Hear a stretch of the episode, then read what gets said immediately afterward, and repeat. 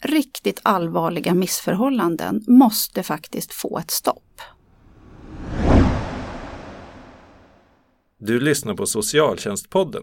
Idag pratar vi om Inspektionen för vård och omsorg vars främsta uppgift är att svara för tillsyn och tillståndsprövning inom hälso och sjukvård, socialtjänst och LSS. Vem är jag till för som socialarbetare? Står jag på den svaga sida? Står jag på maktens sida? Min kompis sa att om man snackar med SOS så tar de barnen. Att spara pengar till statskassan genom att utförsäkra en massa människor, då biter man sig själv i svansen till slut. Och det är väldigt viktigt för Sverige att socionomer vill arbeta i socialtjänsten. De vill ha en socialtjänst där socialsekreterarna är stolta över sitt jobb. Hej och välkommen till Socialtjänstpodden. Podden för dig som är intresserad av socialt arbete och socialpolitik och som görs av Akademikerförbundet SSR. Jag som leder podden heter Fredrik Julström och dagens gäst är Sofia Wallström, generaldirektör för Inspektionen för vård och omsorg. Välkommen! Tack så mycket! Till att börja med, kan du beskriva hur ett uppdrag ser ut? IVO har ett väldigt stort uppdrag vi eh, är då tillsynsmyndighet och tillståndsprövningsmyndighet för hela vården och omsorgen i Sverige och det är ju även då socialtjänst och LSS. Och det är en jättesektor. Det är en bra bit över 10 procent av Sveriges BNP. Det är ett sätt att säga någonting om storleken på det här uppdraget. Eh, men ett annat sätt är ju faktiskt att tänka på alla de människor som behöver vård och omsorg och utsatta på, på väldigt många olika sätt och där är ju då den statliga tillsynen en jätteviktig funktion, att den fungerar. För tyvärr så vet vi ju att eh, det är inte alltid som människor får sina behov tillgodosedda och sin rätt tillgodosedd och där är vi en av de viktigaste aktörerna skulle jag säga att eh, agera. Vilka är de andra aktörerna? Hur ser under kedjan ut? Det första man kan säga är ju att det, det mesta av ansvaret för vård och omsorg det är delegerat. Regionerna, kommunerna och sen ett ganska stort antal privata aktörer är de som ska ansvara för att de här verksamheterna gör det man ska. Men staten har ju en, en liten men väldigt viktig funktion ändå. Och då är det upplagt så på myndighetsnivå i alla fall att det finns myndigheter som har i uppdrag att främja, stödja, Eh, Socialstyrelsen kanske är den enskilt största myndigheten med ett främjande uppdrag. Men sen finns då IVO sedan snart tio år tillbaka som har det kontrollerande uppdraget och det granskande uppdraget. Så det är i alla fall en övergripande beskrivning av de olika roller som vi statliga myndigheter har. Mm. Hur ser ni på kvaliteten inom socialtjänsten? Finns det skillnader mellan äldreomsorgen, funktionshinderområdet och IFO? Om ni tittar på det brett så. Ja, det, det ser vi väl så. Det, fast det är, det är en svår fråga också därför att vi har ju ett uppdrag där vi faktiskt tittar efter risker för brukarna, att man inte får det som man har rätt att få. Eller till och med risker som har inträffat då, att det, det, det är saker som har gått illa, det är saker som har gått fel. Och vi ser brister inom alla områden. Och det är svårt att jämföra områdena mellan varandra. Varje gång som en, en, en människa far illa så, så är ju det väldigt allvarligt såklart. Um, så på det viset så det är lite en svår fråga att besvara. Men med det sagt då så, så kan jag ju samtidigt konstatera att utmaningar att försörja med personal, med kompetens, det är väldigt gemensamt. För det vi ser i vår tillsyn. Um, problem med kontinuitet tycker jag också är en sak som eh, förenar väldigt mycket av eh, de här områdena och det vi kan se också när vi när vi gör olika granskningar. Ska man säga någonting specifikt om de olika områden där vi är väldigt aktiva just nu så skulle jag ju kanske säga att äldrevården, äldreomsorgen tyvärr utmärker sig negativt. Eh, och På där, vilket sätt? Ja, sedan många år tillbaka så har vi vetat i Sverige att vi inte har en god kvalitet i alla delar av, av äldreomsorgen. Och det har IVO sagt och det har andra sagt och så. Sen var det ju så att eh, coronapandemin både synliggjorde det här ännu mer och fler tror jag kunde se bristerna. Eh, sen förvärrade det ju så, såklart också. Eh, och därför har IVO varit väldigt eh, aktiva med olika typer av granskningar och just nu har vi en nationell granskning där vi tittar på nästan 2000 äldreboenden och eh, tyvärr, jag säga, så bekräftar det väldigt mycket av de iakttagelser som vi har gjort tidigare. Eh, det sätter också lite mer siffror faktiskt på att lägsta nivån är helt enkelt alldeles för låg. Det är inte acceptabelt att systematiskt så att säga vara var så här bristfällig.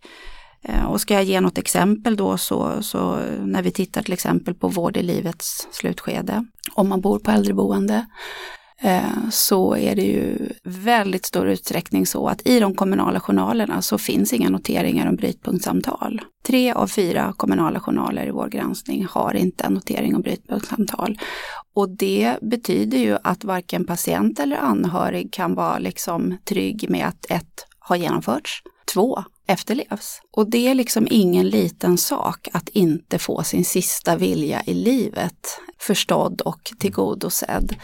Eh, så jag tycker det är väldigt eh, drabbande faktiskt, det som vi ser nu i den här nationella granskningen av äldreboenden. Och eh, det säger någonting om att trots att förbättringsvilja finns och uttrycks från många håll och trots att man beskriver vilka åtgärder man vill vidta så har vi inte fått bukt på det här. Har du några tankar vad det beror på? Att man inte kommer vidare så?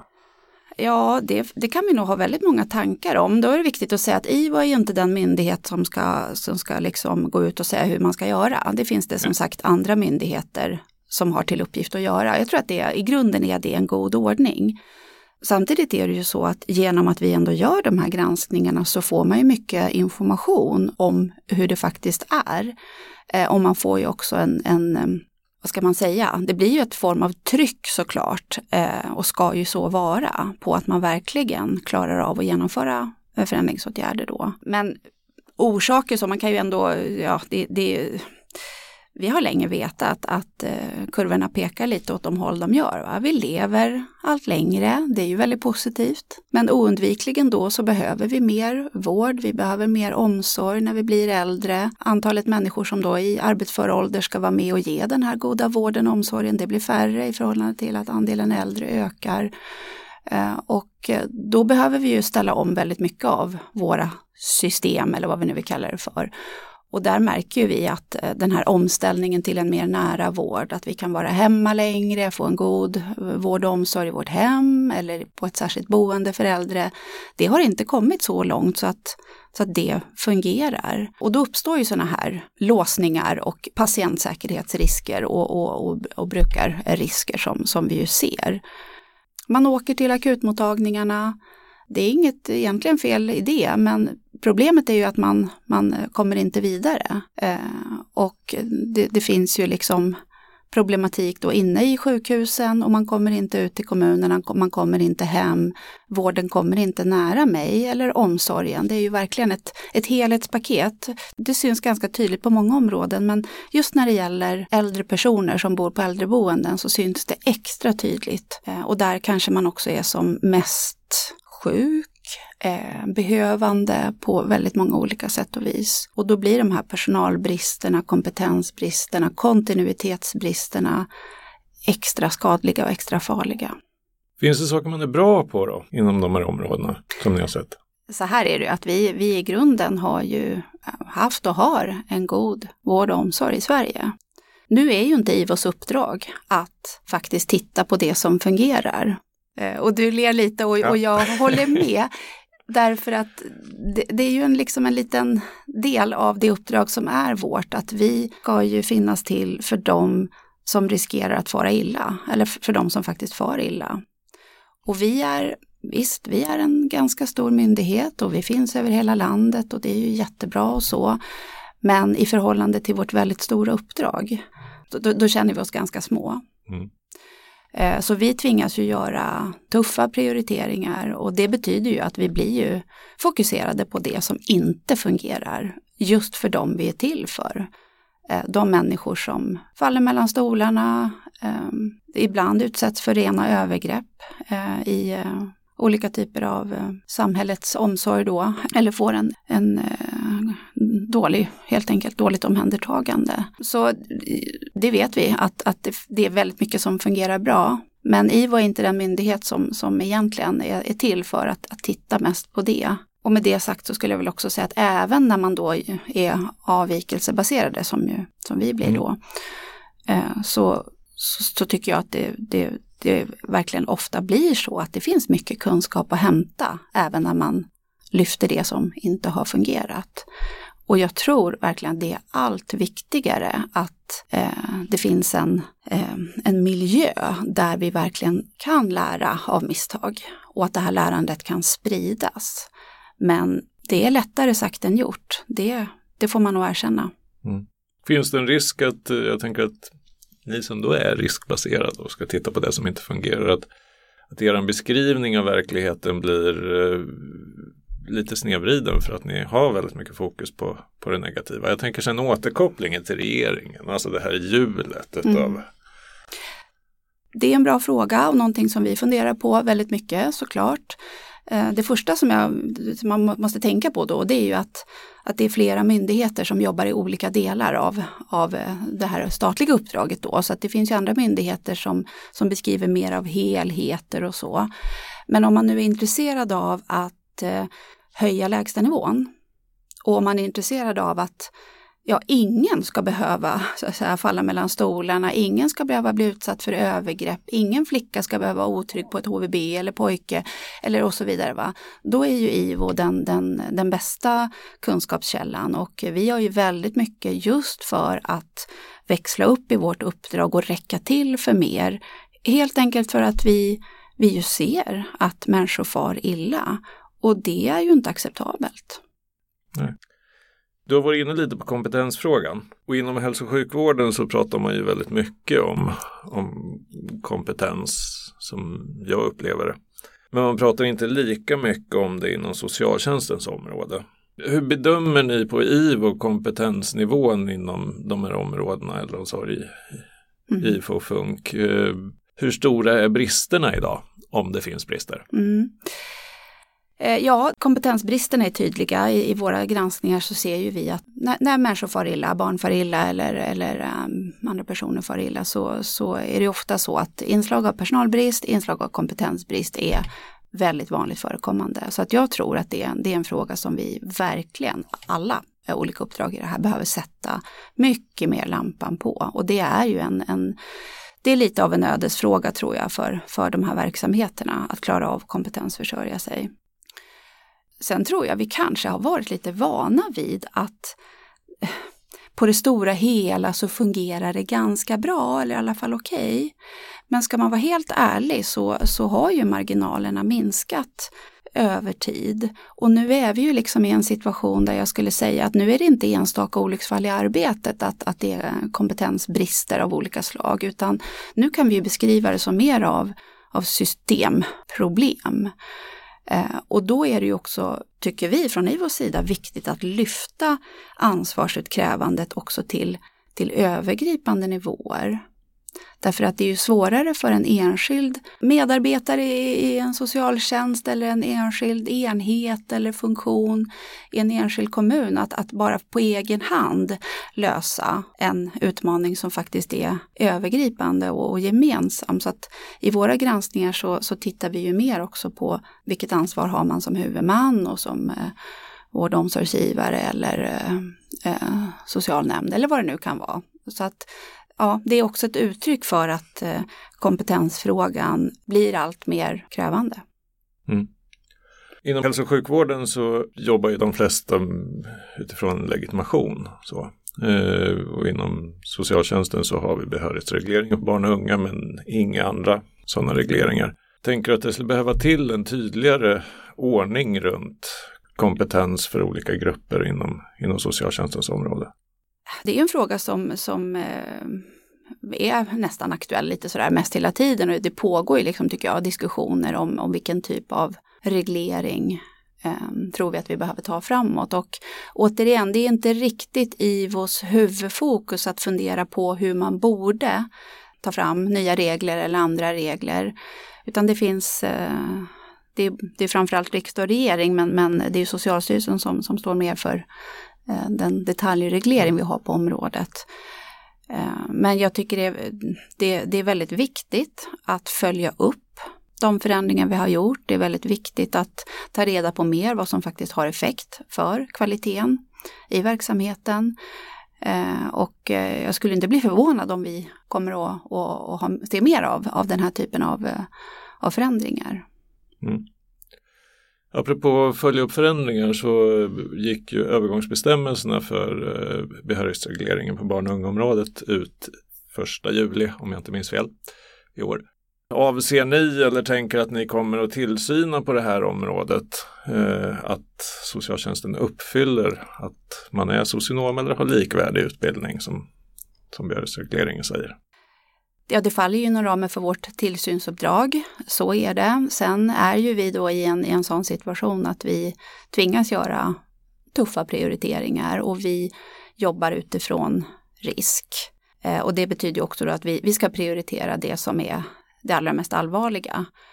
Eh, så att det, det är någonting som vi kommer att, att få behöva återkomma till på vilket sätt som vi kan prioritera olika typer av, av granskningsfrågor. Så det kan inte jag säga något om här och nu kanske, men det är i alla fall en, en del av vårt uppdrag att titta på frågorna. Så, så är det ju. Så, um, så får vi se lite grann vad vi öppnar specifika granskningar på framöver. Mm. Vi får höra från våra medlemmar att dokumentationen är för styrande och tar för mycket plats i arbetet. Det är en ganska vanlig sån återkoppling.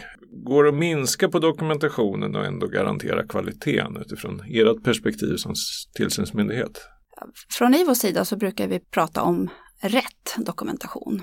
Och det är ju eh, det ska inte vara för mycket dokumentation och det ska inte vara för lite dokumentation och båda är egentligen lika, lika dåliga. Eh, men tyvärr ser vi både det ena och det andra. Vi ser överdokumentation och vi ser underdokumentation. Eh, så att eh, jag, jag, tror egentligen inte när man sätter sig ner och verkligen pratar om, om vikten av att dokumentera, så är det ju ingen som säger att man är emot. Utan det är ju snarast det här med för lite eller för mycket som, som orsakar problemen. Och eh, i våra granskningar så, så kan jag ju säga att det som när, när det är som allra bäst, då kan vi ju se att man har dokumenterat det som behövs för att garantera den här kvaliteten eller säkerheten, tryggheten för den som det handlar om. Eh, och eh, tror att det är en viktig sak att verkligen fokusera mer på vad som är rätt nivå för dokumentationen. Det kräver då god kompetens, det kräver goda språkkunskaper, det kräver kanske i viss mån kontinuitet eftersom en, en bristande eh, kontinuitet ställer ju oändligt mycket större krav på god dokumentation. Eh, så att allt hänger liksom ihop också. Eh, men jag tror att det är, det är en väldigt farlig situation att, att eh, låta medarbetare inte få rätt förutsättningar för att kunna jobba på, på en rimlig nivå med dokumentationen. För då tror jag det kan bli så här att man, man blir rädd. Eh, man skriver ner så mycket man bara kan, bara för att. Eh, och så blir det eh, fel i alla fall, eh, för att det, det, det, var inte rätt dokumentation. Eh, så det är en komplex fråga, den, den har samband med väldigt mycket annat. Men det går liksom inte att gena sig förbi den.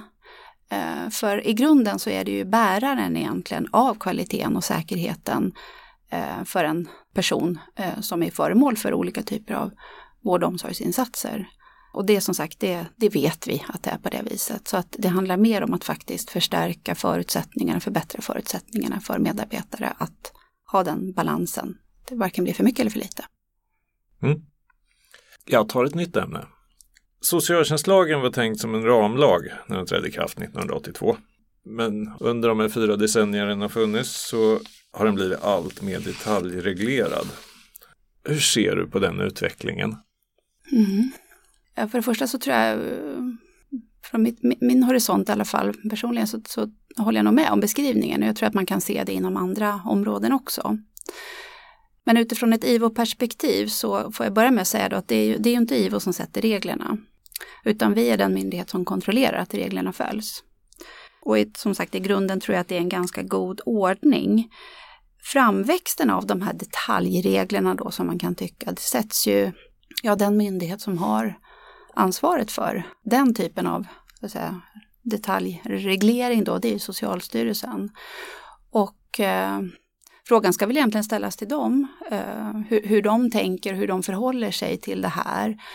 Eh, men jag skulle ju kunna tänka mig att, att eh, det blir så här över tid för att man får upp problem som man tycker är så kännbara och allvarliga att man, man vill lösa dem och så kanske man gör det. Eh, men efter en tid så märker man att man har orsakat någon annan typ av frågeställning eller problem och då bygger man på. Och som sagt, det är ju det är inte unikt för det här området, tyvärr.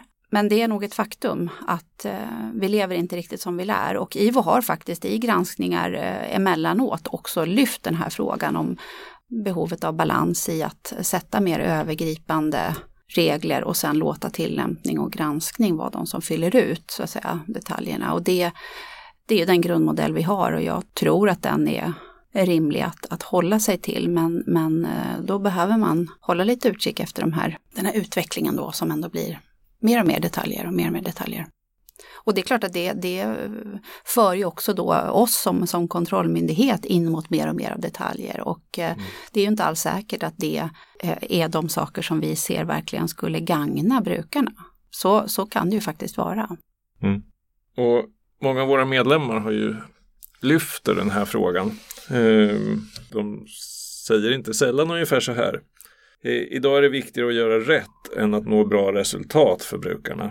Kan man tänka att det blir för mycket fokus på, på risker och misstag och för lite fokus på resultat för brukarna idag? Då har vi ju inte hamnat rätt någonstans egentligen. Och eh, då får man ju titta på lite olika delar. Har vi regler som driver in oss mot att göra saker som inte skapar värde och skapar kvalitet för brukarna? Eh, och det behöver man ju rikta mot den som då sätter reglerna. Varför har vi skjutit ut den här typen av, av regel? Och hjälper den verkligen till? Och skapar den förutsättningar i den tid vi är i nu med de förutsättningar som råder Eh, eller hur? Det är också den saken, det ska vara aktuellt för, för den eh, tid som, som eh, de förutsättningar som råder nu då. Eh, så det är en sak. Eh, en annan sak är ju också i, i vår kontroll och vår tillsyn så det är väldigt viktigt att vi klarar av att just se till patient och brukarperspektivet. Eh, och det är till och med reglerat för oss. Vi ska ha ett patient och brukarperspektiv. Eh, och jag brukar uttrycka det så här ibland att vårt uppdrag är faktiskt inte att i första hand bry oss om hur de här verksamheterna som ska ge den här goda vården och omsorgen, hur, hur, hur de har det, utan vi ska bry oss om hur, hur brukarna och patienterna har det. Men det förutsätter ju att vi inte behöver kontrollera en massa detaljregler eller det man sa förr, att man kom in och så kontrollerade man att pärmarna stod rätt. Men man tittade inte riktigt in i, i själva rummet hur, hur den som bodde där kanske hade det eller vem det nu är vad som det mm. berör. Vi jobbar jätteintensivt nu med att verkligen stärka vår förmåga att se till hur den enskilde faktiskt har det. Eh, vi har eh, vidtagit flera åtgärder som är ett uttryck för just det här att vi riskerar att gå fel annars om vi faktiskt inte ser men vad fick det här för effekt. Du säger att du har ett bra ledningssystem, du säger att du följer olika koder och du säger ja, vad det nu kan vara, detaljregler. Men vilken effekt har du fått? Och eh, vår förmåga då att eh, eh, väga in, alltså lyssna in barnens, de äldres, de funktionsnedsattas synpunkter, upplevelser, att ge den informationen rätt vikt i våra bedömningar och beslut. Där kan jag säga, där har vi inte alltid varit. Det kanske vi inte ens är till fullo nu, men vi jobbar väldigt mycket för att just komma dit. Vi har tillsatt en, en, en särskild, ett särskilt uppdrag, en särskild roll, en person som finns på IVO på central nivå som är projektledare för att hålla ihop ett, ett större arbete som inkluderar alla de här sakerna. Att att stärka vår förmåga att väga in brukarnas eh, och patienternas synpunkter och deras kunskap ska få väga i, i våra beslut. Och då, det är vårt sätt att svara upp mot det här dilemmat som du beskriver. Eh, för att det får inte vara så att vi är mer måna om att göra rätt och så blir det fel, för det, det, det skapade inte den effekt som det skulle för den som det berör. Eh, så vi är också en del av det där, men vi jobbar väldigt mycket med det. Riksrevisionen menade 2019 19 var det, eh, att IVO behöver utveckla den riskbaserade egeninitierade tillsynen. Eh, hur går det med det arbetet? Det är ett arbete som vi eh, lägger eh, väldigt mycket fokus vid. Eh, och jag kan säga att coronapandemin innebar faktiskt en, en väldigt bra skjuts, eller vad jag ska säga, just för att vi ska börja jobba mer nationellt, enhetligt. Eh, just nu jobbar vi eh, mer som en myndighet över hela landet, eh, lika över landet, än vad jag tror vi kanske någonsin har gjort. Och vi jobbar i breda riskbaserade tillsyner där vi också använder data, vilket vi kanske inte har gjort alls tidigare eller i väldigt begränsad utsträckning. Det här är ett sätt för oss att faktiskt få bättre koll, få bättre överblick och kunna agera på det som då är det mest allvarliga. Och några exempel på det, jag nämnde tidigare att vi tittar på nästan 2000 äldreboenden i hela landet. Vi gör det lika det blir också en jämlik tillsyn. Vi pratar mycket om jämlik vård eller jämlik Men det blir också en jämlik tillsyn för vi gör det på samma sätt i hela myndigheten. Eh, vi, vi har nationella tillsyner just nu av LSS. Eh, vi har nationella tillsyner när det gäller akutsjukhus. Ehm, inom eh, HVB, SIS jobbar vi likartat. Så att eh, det, det är verkligen någonting som är en viktig prioritering för oss att komma längre i att vara just riskbaserade och att jag har jobbat väldigt mycket manuellt i den här myndigheten sen egentligen sen, där myndigheten bildades och man tog över från Socialstyrelsen. Men nu har vi ett nytt läge här och vi har börjat ta steg och faktiskt på vissa områden kommit ganska långt till och med just för att, att kunna koppla ett grepp över hela landet. Och det, det är väldigt viktigt faktiskt att vi fortsätter att, att jobba vidare på det här. Dels för att det ökar vår bandbredd, vi kan räcka till för mer. Eh, men inte minst för att vi kan bli mer systematiska också i våra beslut och vår återföring. Och det är någonting som vi verkligen vill åstadkomma. Det ena är att riktigt allvarliga missförhållanden måste faktiskt få ett stopp. Så det är det ena här, att vi, vi måste fatta våra beslut lika över landet så att det får en effekt. Det får inte gå år efter år och vi påpekar, verksamheten säger vi håller med, det ska vi fixa och så kommer vi tillbaka något år senare och så är det lika illa. Det får liksom inte fortsätta så. Det är, det är en del av det här utvecklingsarbetet. Men den andra delen är ju också att de här besluten, som sagt, de innehåller ju mycket information och kunskap och, och potentiellt så kan ju det bygga lärande om man får en spridning på det så att det blir tillgängligt. Eh, och där tror jag att en, en, del av det utvecklingsarbete som vi gör nu, just när vi också får mer av digitala verktyg, vi använder data på ett sätt som ju gör att det blir mer faktabaserat och transparent. Eh, där vill vi också då mycket mer systematiskt kunna återkoppla och återföra det vi ser för andra att ta till sig och lära. Och eh, har vi kommit in i den typen av, av eh, cykel eller cirkel, då tror jag vi har eh, då, då har vi kommit en, en, bra bit faktiskt. Så det, det ser jag mycket fram emot att vi ska vidareutveckla. Ja, det där låter ju som en, en klokt väg att gå. Så. Eh, I samband med det här, eh, de här tillsynen av äldreomsorgen så har ni tagit in väldigt mycket journaler ifrån de här äldreboendena. Och jag vet ju att SKR har haft åsikter och eh, inte hållit med er om, om mängden journaler som, som skulle plockas in. Har ni en samsyn idag eller hur ser den frågan, eller hur ligger den frågan idag? Vi har ju genomfört eh, en väldigt stor del av den här granskningen och kunnat återkoppla till kommunerna och vi har ju haft möten med eh, alla de kommuner som ingår i granskningen och det är ju alla utom några stycken få. Det är 283 kommuner som, som är med i den här granskningen och eh, uppfattar att det har varit bra dialoger nu när vi under den här hösten har börjat. Vi besöker, kommer ju besöka alla kommuner, för alla har som är med då. Mm. Eh, och nu när vi har börjat också med våra platsbesök eh, här under hösten så uppfattar jag att det är väldigt väldigt viktiga och bra dialoger. Ibland om väldigt svåra utmaningar såklart som, som de här olika kommunerna står inför. Men, men eh, eh där tycker jag vi har, vi har kommit eh, ganska långt i det. Sen eh, SKR uttryckte eh, Eh, kritik mot oss och, och, jag förstår att det ju såklart är krävande att vara med om en stor granskning. Eh, och vi ska göra allt vi kan för att det ska vara så liksom rimligt administrativt och så vidare som möjligt. Men granska måste vi göra och jag har fortfarande inte hört någon som säger att det här var inget som vi skulle granska utan eh, jag hör egentligen bara bekräftelse på att det här är ett otroligt eh, viktigt område där lägsta nivån måste höjas. Och det gäller generellt eh, i hela landet. Och även om det finns variationer såklart så ser ju vi i den här journalgranskningen eh, och det vi går ut nu och gör platsbesök på att ingen av de 283 kommuner som vi tittar på kan säga att man till fullo svarar upp emot de grundläggande krav som, som ställs. Så att ja, man får väl skilja lite på vilken typ av diskussion och, och kritik som eh, kommer upp i samband med våra granskningar. Men eh, eh, jag uppfattar nu att det är ett, ett, ett, fokus på kvalitetsfrågorna och det är ju det som vi, det är där vi ska vara liksom. Mm. Det är viktigt. Kommer ni fortsätta den här typen av, granskningar som man gjort inom äldreomsorgen när ni plockar in stora volymer och försöker få en en bredare bild av verksamheten? Ja, om det behövs för, för att åtgärda riktigt allvarliga problem. Nu får man ju säga att just äldreboenden och, och vården i kommunen, så där, det är ju en av, av de områden där, där det finns som minst så nationell data. Så.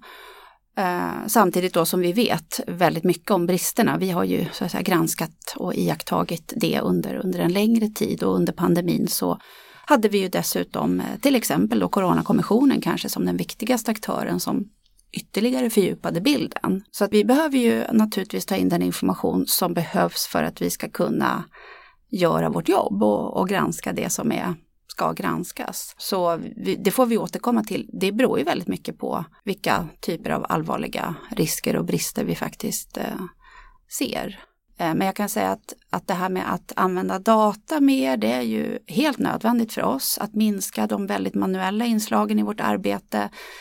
Det har vi redan påbörjat och det är också jätteviktigt för att både effektivisera i vår verksamhet men också få en bättre effekt och kunna återföra systematiskt våra beslut. Då. Eh, och att vi jobbar nationellt och lika över landet, det, det ska vi ju göra. Så det är ju som en förväntan på oss såklart. Va? Så att det, det har vi, det är också såklart någon, någon, del av det, det nya som, som är normalt för oss på IVA, att vi ska agera som en enhetlig myndighet. Och väldigt många av de brister och risker som vi har och ser inom både vården och omsorgen, eh, de är ju nationella. Mm. Och väldigt mycket på en slags systemnivå. Det är systemproblem. Så att eh, eh, där ska vi vara och då, då har vi så att säga rustat oss med de typer av förmågor och arbetssätt som, som krävs för att vi ska kunna jobba på det viset. Du har nämnt att ni går mot en mer datadriven och digital utveckling, att ni ska bli mer lika över landet. Så. Eh, finns det andra områden som ni håller på att utveckla eller som du ser att, att, att IVA behöver bli bättre på? Eh, det är många saker vi behöver bli bättre på och jag tänker att vi är en sån myndighet som hela tiden vill bli bättre och jobbar för det. Ett område som jag särskilt eh, tycker är oroande och bekymmersamt det är ju inslaget av oseriösa aktörer, ibland rent organiserad brottslighet på välfärdsområdena. Ehm, vi har sett en utveckling eh, inom eh, assistansområdet, eh, HVB och så vidare. Ehm, att IVO växlar upp i de delarna, det har vi gjort till en del. Vi behöver göra mycket mer. Ehm, och jag tror också att vi behöver erkänna att de här riskerna för oseriösa aktörer, det stoppar inte vid de områden vi nu har sett.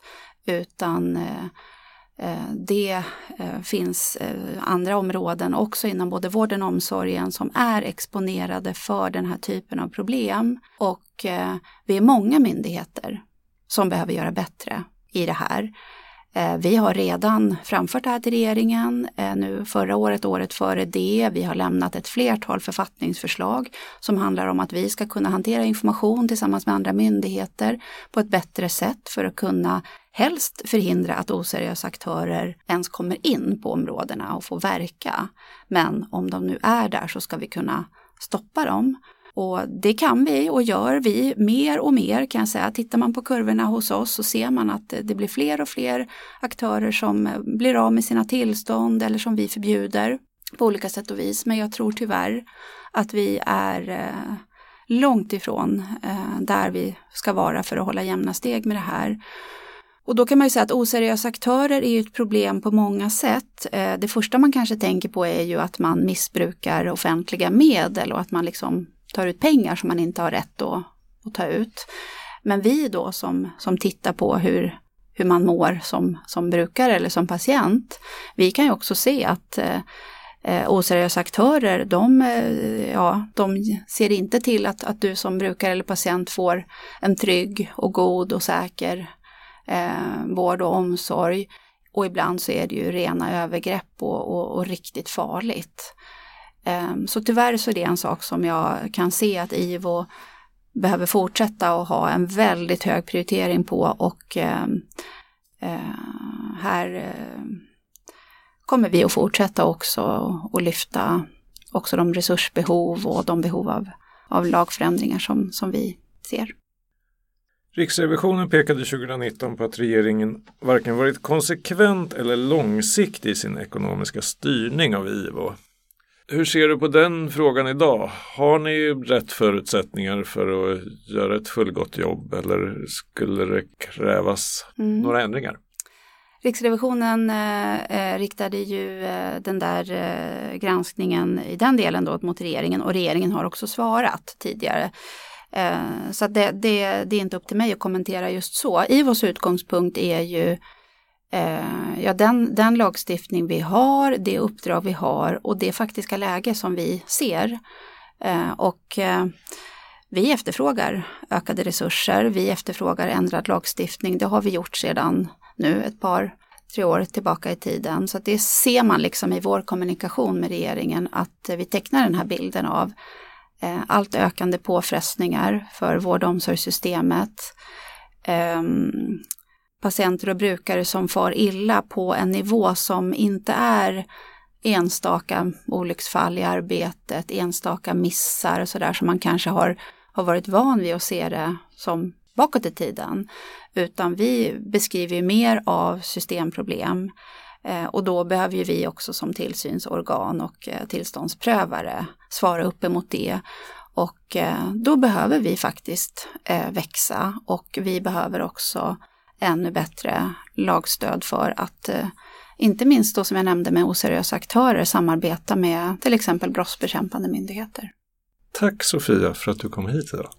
Tack så mycket för att jag fick komma. Du har lyssnat till Socialtjänstpodden. Podden för dig som är intresserad av socialt arbete och socialpolitik och som görs av Akademikerförbundet SSR.